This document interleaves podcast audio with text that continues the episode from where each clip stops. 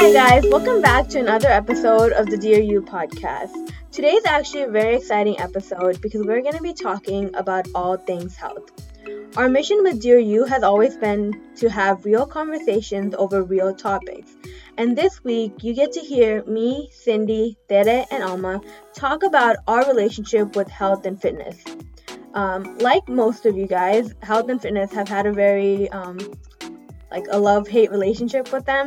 And of course, we are in no way um, experts in this field, but we felt like it would be a really good conversation to have just so that you guys know that you're not alone. Okay, so let's go ahead and let's get started.